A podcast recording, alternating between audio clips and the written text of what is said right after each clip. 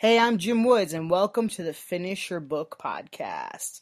This podcast is brought to you by StoryCrafting.net.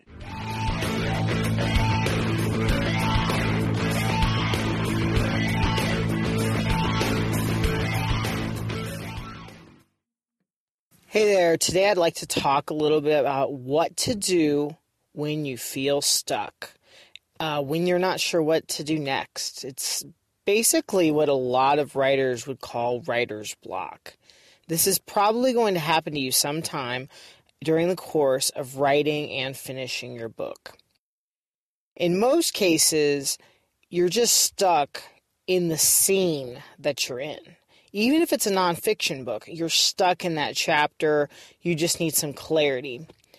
The best thing to do first is to do the easiest thing possible the easiest, simplest step that you know you can accomplish. Maybe it's referring to your outline, maybe it's going through your note cards or going through your notes.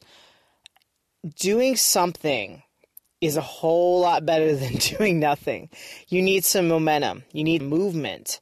And if you're like, oh, I'll just think about this problem, I I warn you there because every single time I do that, at least myself, every time I try thinking about a problem, I just find myself distracted.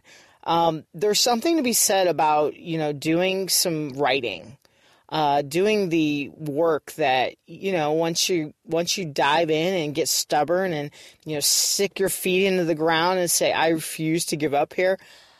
I think that you'll be rewarded and there's something that happens there. It's like a magical process when you're like, I'm getting stubborn and I'm not quitting. I also recommend the story fixer sheet. Now, this is something I've come up with where it's basically a problem sheet. Uh, you list out the problems in your book, and then you come up with just simple, practical, possible solutions for them. For me, I get confused really quick, and then the problems kind of snowball and grow in my mind, and then it's it just gets fuzzy and overwhelming. You know what I mean? Where you're working on your book and you're like, oh, this is a problem, and then you get into the point of like, oh, do I fix it now or do I fix it later? Or you know, it's it's just some uncertainty in the mix. The story fixer sheet is a simple three column page it's one page where you can literally break down all of your problems in your story. You can list them out, mark down like the page or the scene or the paragraph, even of where that problem is, and even rank them. I like the 1 to 10 numbering system. It's just so easy. It's like, oh, well, this problem's a 10. You fix the 10s first, you know, fix the big numbers first all of a sudden those problems that are a you know a three or a four or five or whatever i think there's some relief there. I think there's something that you, once you once you knock out the big problems you feel better about the whole story. When you're writing it is so easy to forget that momentum is everything and you need to keep that momentum going. You have to get into those healthy habits and routines to stick with it, you know, to show up and to finish. I find that the story fixer sheet really helps me do that.